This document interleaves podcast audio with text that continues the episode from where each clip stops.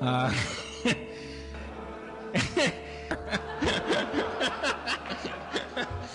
anyway.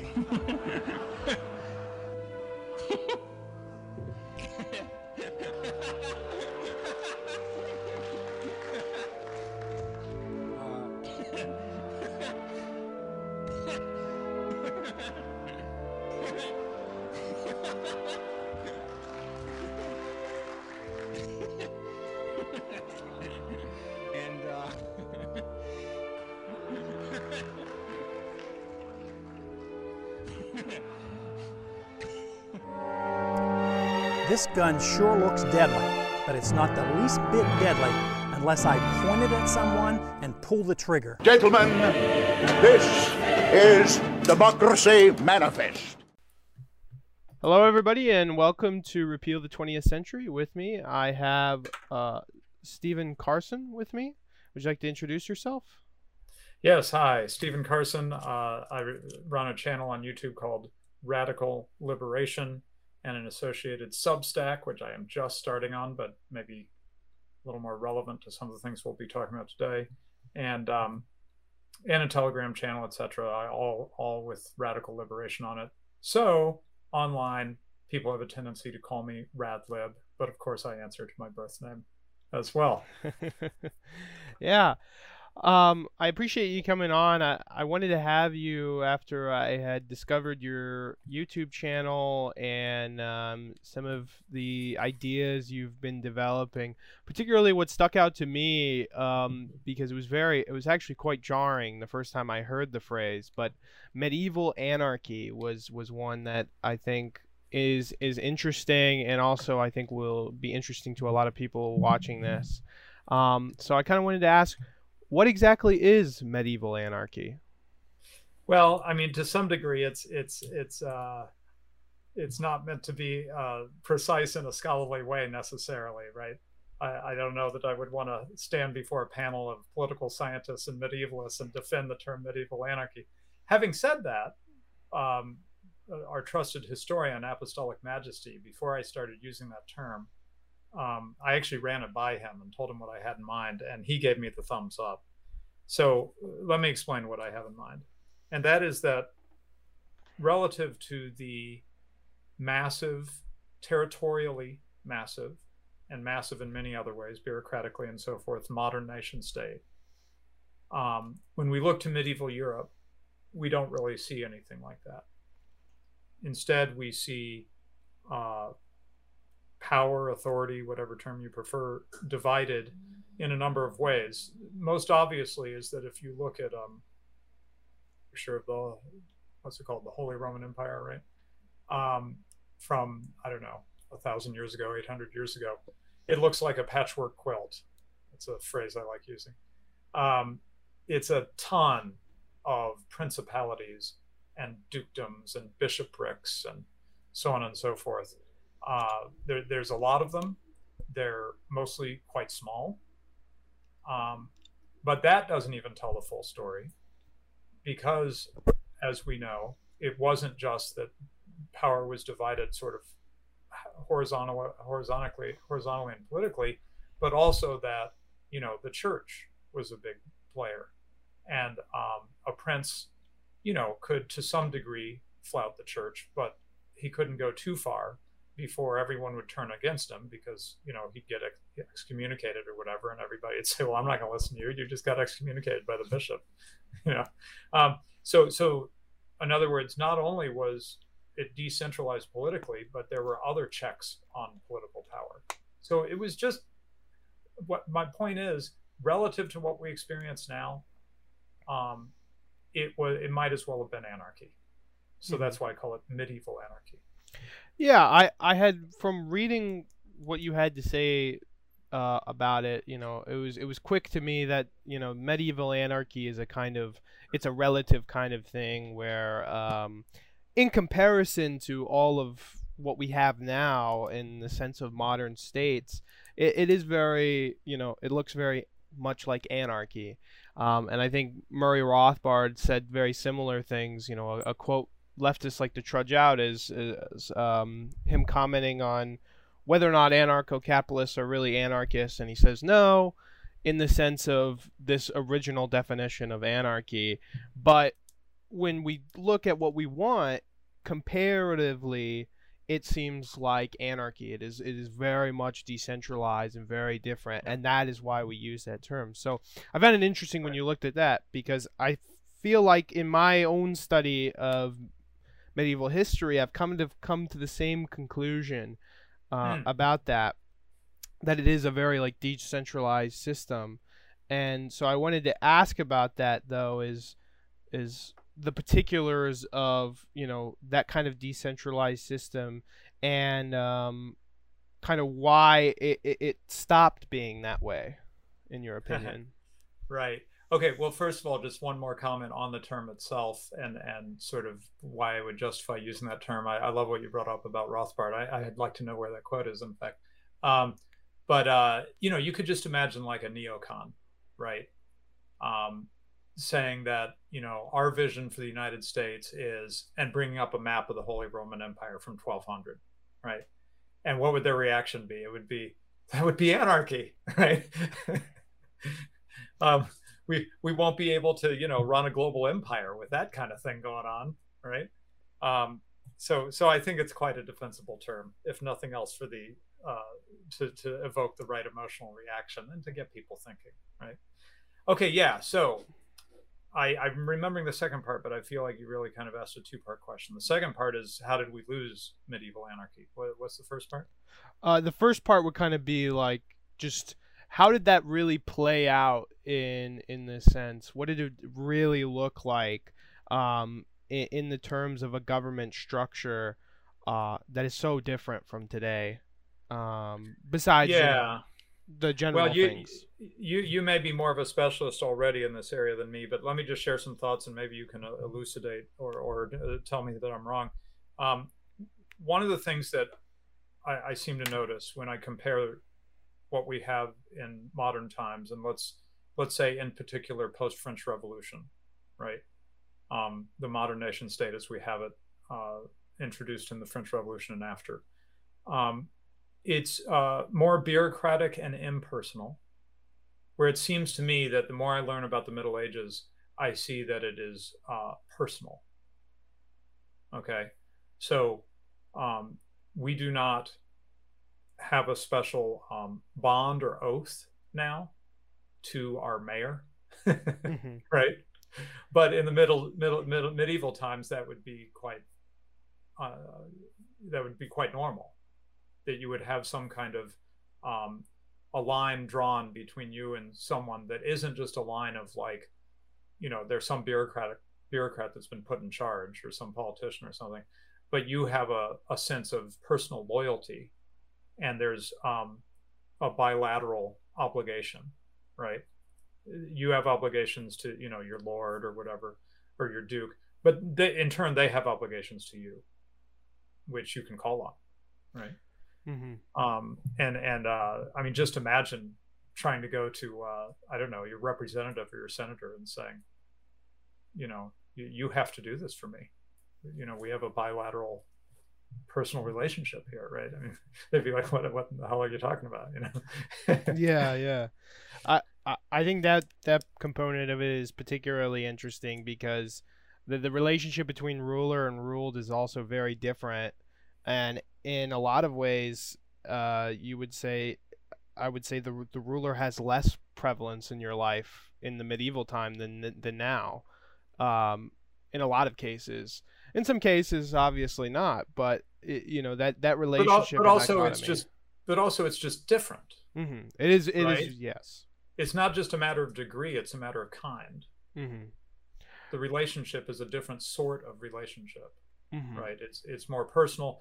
Uh, Erik von Kuehnelt who's greatly influenced me in all this, by the way, um, he uh, emphasizes the family nature of uh, a monarchical or noble system.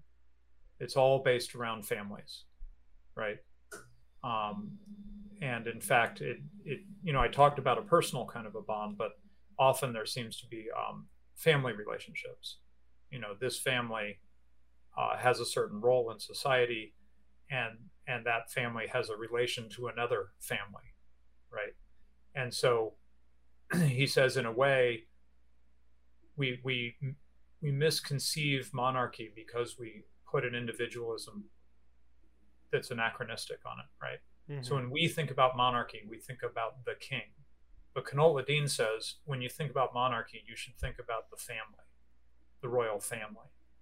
Um, and so Hoppe, for example, emphasizes that um, when you got a king that was sort of screwing it up for everybody, you know, like, hey, we got a pretty good deal going here, and you're such a nut that you're gonna you're gonna get us all thrown out of of our role in this society.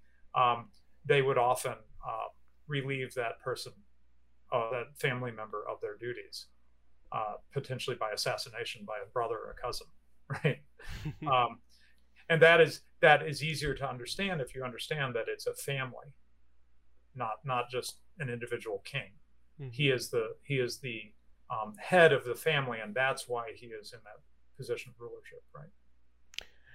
Yeah, I, I, I think actually the way you describe it is is much better than where I was going with it. Of uh, it is a difference of kind, not degree, because I mean, we can look at all different kinds of examples, and I think more than the variation you see with the modern state, you see a lot more diversity in the degree, and I think it is because of that difference in kind, um, in that relationship between ruler and ruled.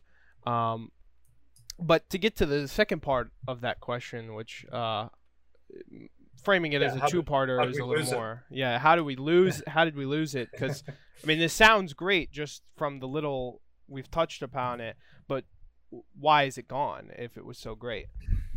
Um, okay, well, if you excuse me, sir, I'd like to drop uh, uh, footnotes, so to speak, as I talk, right? Because I, I uh, I'm always hoping for the the one listener out there, right? The Kierkegaardian individual who's who's embracing what we're hearing and and wants to go deeper with it. So I mentioned Erik von Kuehnelt-Leddihn. That's a hard name to look up, but you might try looking up liberty or equality. And in liberty or equality, he first critiques democracy and you'll see a lot if you've read Hoppe, you'll you'll see a lot of things in Kuehnelt-Leddihn's that Hoppe synthesized, right? A lot of arguments. First, he critiques democracy, and then he says, "Well, it's not quite fair to just critique democracy because you could pull the old, you know, yeah, well, it's bad, but it, you know, all the other systems are worse." So he says, "Why don't we compare it to another system? How about one we have vast experience with, namely uh, monarchy in Europe, which lasted for a long time, right?" Um, and so what you end up with is not just a critique of democracy, but a defense or an apologia for monarchy, where he explains um, some of the things I'm saying, the, the family nature of it, the personal nature of it, and he does he does more than that. Um, the international nature of it, which is quite a, quite inter- a, a, totally different angle that you might not expect. Um, so recommended reading, and uh, Leddihn is one of the best reads. Every every sentence sends you could send you down a rabbit hole because he just knows everything and knows a gazillion languages and it's just rich rich reading anyway so having given you that uh, tip um, how did we lose it well i do not i would say that i have not put that story together let me give you some initial thoughts number one i don't think that it was um, as my friend academic agent likes to say uh, we don't necessarily believe in things just happening emer- as emergent in politics or spontaneous. Um, these things are pushed for, you know. Uh, someone has a plan and they execute the plan. Uh, you could say we're conspiracy theorists if you want to use use uh, conspiracy theory in that broad sense of meaning people had plans. um, there's a shift towards absolutism in modern European history, and by modern European history, I'm talking about like four to five hundred years because uh, remember, medieval Europe lasted for quite a long time. I mean, the, the period I'm thinking of is probably a, a thousand years long. Um, and uh, but then you get this focus, I think, on um, sovereignty as a sort of a concept, an idea, as opposed to a lived reality. You know, um, and a, a big obsession with like we we've got to make sure that sovereignty isn't divided and all this sort of stuff. And of course, what the Middle Ages, as we were just explicating, it was all about divided sovereignty, right? Um, so you start getting these notions that uh, sovereignty has to be unitary, and um, and uh, you start seeing consolidation. So I don't know if the ideas came first, if it was just someone figured out the grift um, that you could, by taking over really vast territory, you could make it depersonal, depersonalize it, and therefore rip people off more efficiently. I, I don't know. I don't know what came first. I'm sure it all sort of went together. But one way or another, you went from that patchwork quilt that I described. And if you haven't seen that map, I'd recommend you do it. Look up like Holy Roman Empire 1200 or something like that. It's it's beautiful to me. It's a beautiful site. um, uh, you go from that to the consolidation that we see in Europe. And remember, this is this really is quite, in some cases, quite recent in history, given the span of thousands of years of recorded history.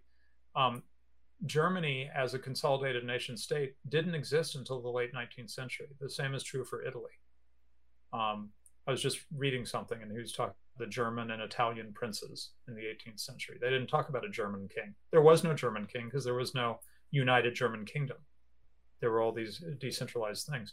So, you know, th- this thing I'm talking about is not such a crazy, like, you know, we'd have to go back to the Stone Age or something. I'm talking about doing things in a way that Europeans, our ancestors, were doing them uh, 150 years ago. You know, I mean, it's really a blink of an eye historically. Yeah. So uh, something about that, though, I think you bring up um, where I kind of wanted to go with it too is um, because a lot of people, when they hear about, you know, medieval type of societies, and when you make this case of, you know, de- that we had decentralized societies all these, you know, many years ago, a lot of the times they'll go, well, that was so long ago. Um, though you bring up the great example of, of Germany just, you know, about 150 years ago they, they go, oh, that was so long ago, and the conditions are not the same. Particularly, there aren't you know lines of monarchs that really exist and are proliferated. So so how would we actually go back to that? How how would we achieve that? And what would it actually look like in the modern era? Is there is there a question? And I kind of wanted to pose that to you, of mm. you know how how do we go back to that? Um, how do we you know turn that clock kind of back and um, what would that look like? Would it look the exact same, or would it, you know, be kind of different? Well, I think it might be less difficult than people imagine, because there's a presumption, partially because of constant propaganda about centralization in favor of centralization and consolidation. Um, there's a presumption that that is got this massive sort of energy, sort of natural energy behind it. But that's not how I see it. It seems to me that, um, you know, families are more natural. uh, we still have them more or less. Um, communities, which is essentially a selection of fam- a collection of families, right, that live near each other. Um, communities are, are natural. Uh, whereas I don't think the nation state ruling over a territory of hundreds of millions of people is particularly natural. I, I think, in fact, uh, and here some of my Austrian economics comes into play. I think, in fact, it's only propped up by things that are highly artificial and fragile. Um, I remember someone saying, imagine what it must be like to have to, um, you know, every week, every day, every hour be trying to you know keep that boulder from rolling on you rolling down the hill on you right that's how i picture the system. Um, it is only maintained through a lot of uh, force a lot of theft um, to to some degree exile as we've seen uh, recently um, uh, and assassination. Um, it, it's not a system that is just going to run on its own. If they don't do all this or it falls apart on them right because of you know an economic collapse or something like that which their actions make very likely Um, if it if it, uh, it, it, it is likely to go into a more decentralized mode, in my view. Now, at that point, let's imagine that um, you know the system falls apart, and suddenly people are like, okay, well, what do we do now? um, this is the thing that's so hard, right? How do you how do you um, return to tradition, or maybe you don't return exactly, but how do you do something along the lines of medieval anarchism, but but in a way that works for us now? Um, and I don't know. I, I I think step one is always to pull the Trump maneuver, right? Which is you you lay out your uh, a position that sounds crazy and gets everybody talking about it, and suddenly something that maybe isn't that position but is in the direction of that position becomes something that people can imagine, right? So I'm going to keep on talking about medieval anarchy, and maybe we'll get, you know, say the 50 states of the United States back to being states again instead of administrative uh, departments of a national government. You know, that would be great. I mean, that'd be a step in the right direction from my view. It wouldn't be it wouldn't be the Holy Roman Empire 1200, but it'd be better than where we're at now. Yeah, I, I, I have to actually really agree with you on how I think a lot of people overestimate how hard it would be to go back to that because I, I really like the the kind of picture you were painting with how the system is with the boulder and having to keep that up.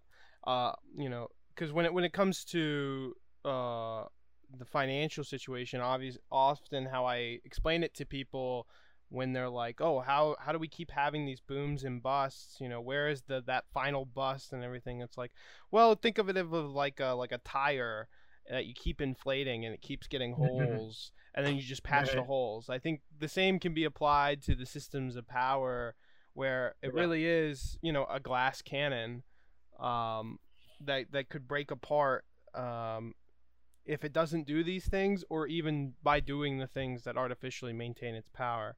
But we, we have been talking a lot about artificial versus natural power kind of here in this dynamic and how medieval societies were more wielding natural power versus this like artificial power that modern states kind of wield.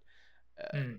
I kind of wanted to expand upon the, the, the, difference between the two, what that what those re- differences really are. Yeah. Um, one last thought um, before we get into artificial versus natural, because yeah, what do we mean by that?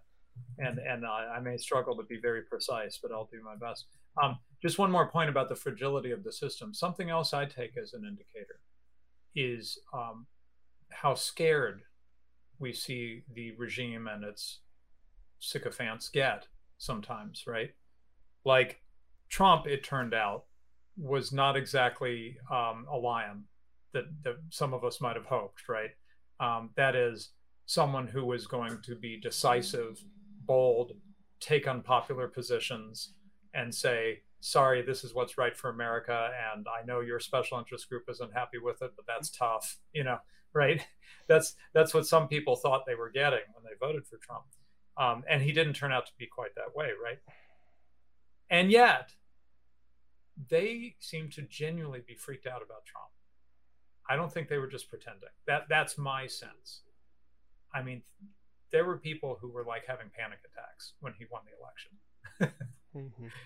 People I know, um, they really, as as as weak as it was, uh, a break from sort of the status quo of the regime, it really freaked them out. Now, to me, when you are confident in the strength of your position then you don't get freaked out by a little, you know, one presidential term that isn't 100% under your control, right? It's like, yeah, whatever, we'll be back in control next time, you know, right? Um, but they didn't act like that. They didn't act with sort of calm confidence of being in control. They acted like we are barely keeping this thing together, and this could be the this could be the moment where we lose it, and it all comes tumbling down. That that's what I felt from from them. Um, so I, I, take that as an indicator of the fragility of the system. Anyway, so artificial versus natural. Yeah, so I had a really interesting discussion. Uh, uh, I was honored to be a, a, part of it for just a moment. with um, Joseph Sobran, the late Joseph Sobran, and Hans Hermann Hoppe. I'm trying to remember who else was at the table um, at the Mises Institute, and we were talking about what to call this thing. You know, um, they were saying, "Man, we hate the term anarchy. It's just, it's got that bad connotation of chaos." You know, um, I guess part of the reason why I've done said medieval anarchism is because that allows. Uh, um, I, I, feel like the medieval takes some of the curse off the term anarchism, or, or makes people think a, uh, about something different, maybe. Um, so you know, we were talking about what's a better marketing term for what we what we all have in mind, a decentralized order. You know, so so Hoppe said, you know, I really like natural order, um, and in fact, I think he uses that in some of his writings. I forget what uh, said, but we were all kind of tossing terms back and forth, trying to come up with some way to, in, in essence, appeal to more conservatively minded people who are the ones that we think would find this order a better fit for them. Um, but the term anarchy just is, it turns off exactly the target audience, right? So that's kind of a problem. Uh, so yeah, artificial versus natural. Well, I mean, what first comes to mind is exactly what I've been painting. Something that's natural isn't so darn hard to keep stable. Um, so in economics, for example, we talk about how um, there are no cycles in the free market. Um, you know the the um, general depressions or you know bust booms and busts. Uh, booms and busts are introduced by um, monetary intervention through a central bank or something like that, right? So that is the natural system in this case, just trying to think of a few examples of natural versus artificial. The natural system is just what happens when people are able to, you know, peacefully buy and sell and trade and so forth, right? Whereas the artificial system is something that is um, introduced by uh, you know non-peaceful action right? Ripping people off basically. And it induces this brittle kind of a, a state that um if more chaotic right? It, it, makes me think sorry another economic a lot of grounding in economics. Another economics example is that um in a relatively free market era in the 19th century prices deflated. And that was good but it was gentle. So what does a price deflating means? It means that the money in your pocket becomes more valuable over time. That is, you know, as the economy gets more productive and we get better at making things and goods are therefore um, uh, cheaper to purchase and so forth, you can literally just hold on to money and get more for it next year than you could this year. So your money becomes more valuable over time. We now are used to money becoming less valuable over time, right? But to me, it's the gentle nature of it that I want to call call out here. Money deflated, but didn't deflate in any kind of drastic way, right? Um, it um, it, it was a gradual over decades you could see the effect of the gradual deflation whereas in the 20th century we saw hyperinflations and you know huge swings you know this is this is the nature of the artificial it is um, dramatic, traumatic. um, it is only maintains itself through uh, constant intervention. It isn't just what would happen anyway, right? Whereas I think when we talk about a natural order, we talk about people getting married, having children, working, cooperating with each other, forming communities, this is just what humans do generally. Um, it's it's sort of the natural state of of humans as social animals. You don't have to have a central bureaucracy making people get married and have children, right? They, they just do that. So that's the natural order. The artificial order is this whole bureaucratic apparatus on top trying to socially engineer uh, everybody to become something they wouldn't have been on their own mm-hmm. right?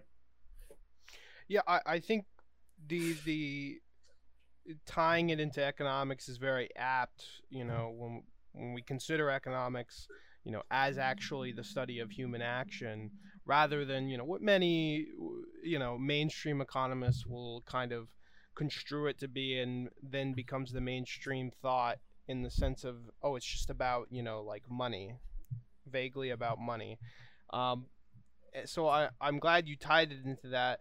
Uh, specifically because I think something that touches on there with this dichotomy between natural and uh, artificial um, power is is the idea that you know governance itself is a good or a service um, that is to be exchanged, and that you know in the medieval times these these monarchs these aristocrats they traded governance um, you know for goods um, good governance, and so that's kind of why they would be labeled as natural versus artificial elites, and kind of getting into that. Um, so I, I, appreciate you making that distinction because I think a lot of people don't know about that distinction. Um, even people yeah, who are in these natural elites, natural elites versus artificial elites. You, you, got me inspired here to make a further comment. So, um, yeah, let's think about natural versus artificial in terms of elites. Hoppe writes about natural elites, right? and he um, says that of course it's just we we know we know this as as people who know other people of course some people are gifted in certain areas more than others so uh, if you have a uh, group of people studying math you're going to find that some of them are better at math than the others right? And they're going to arise to be a natural mathematical elite if nothing gets in the way right? People will just recognize that yeah you can trust you can trust how he uh how him as a mathematician he's really sharp you know? That's a natural elite right? Um so in a, in a natural order the natural elites tend to be rising to places of leadership or at least um expertise you know people just recognize they have expertise and they go to them right um in an artificial system, you have what we have now, right? Which is that uh, Biden, who, as far as I can tell, no one, even Democrats, think he should be president at this point, right? Um, well, how is he still president? I mean, in a natural order, it would just be like, well, he he can't be in charge. Clearly, I mean, he's just not in shape for it mentally and so forth, you know. Um, but in an artificial order, you get this. You get artificial elites, right? People who have no business being in leadership, uh, but the system keeps them there anyway, mm-hmm. to sort of the bewilderment of everyone, right? It's not because we all really thought Biden was the best guy for the job. I mean, let's be real, right? yeah, I, I I think that is a, a very good point in in bringing that up. In the further distinguishing natural versus artificial elites, uh, because I think when it comes to the system we have versus you know what you would describe as medieval anarchy, that is the big difference there.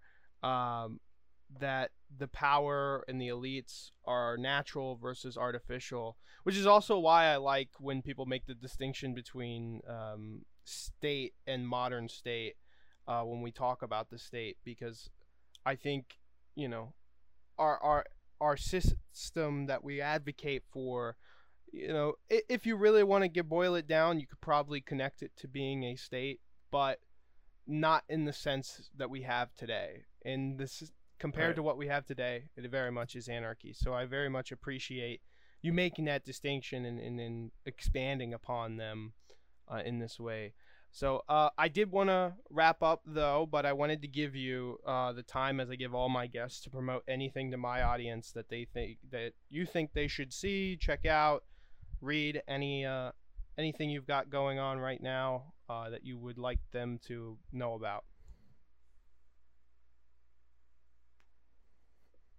Sorry, just it's so new. I'm having to pull it up my Substack here uh, I just started a Substack, so I thought I'd mention that. So the main thing I've been doing is a YouTube channel. I used to write for LewRockwell.com. Uh, Lew Rockwell is the founder of the Mises Institute, the Ludwig von Mises Institute in Auburn, Alabama, which I've uh, been to dozens of times. I don't know, a lot. I've been there a lot. um, and uh, worked for them a little bit at, at one point. Um, LewRockwell.com was a site that I was writing for, uh, and my wife as well, uh, around 20 years ago.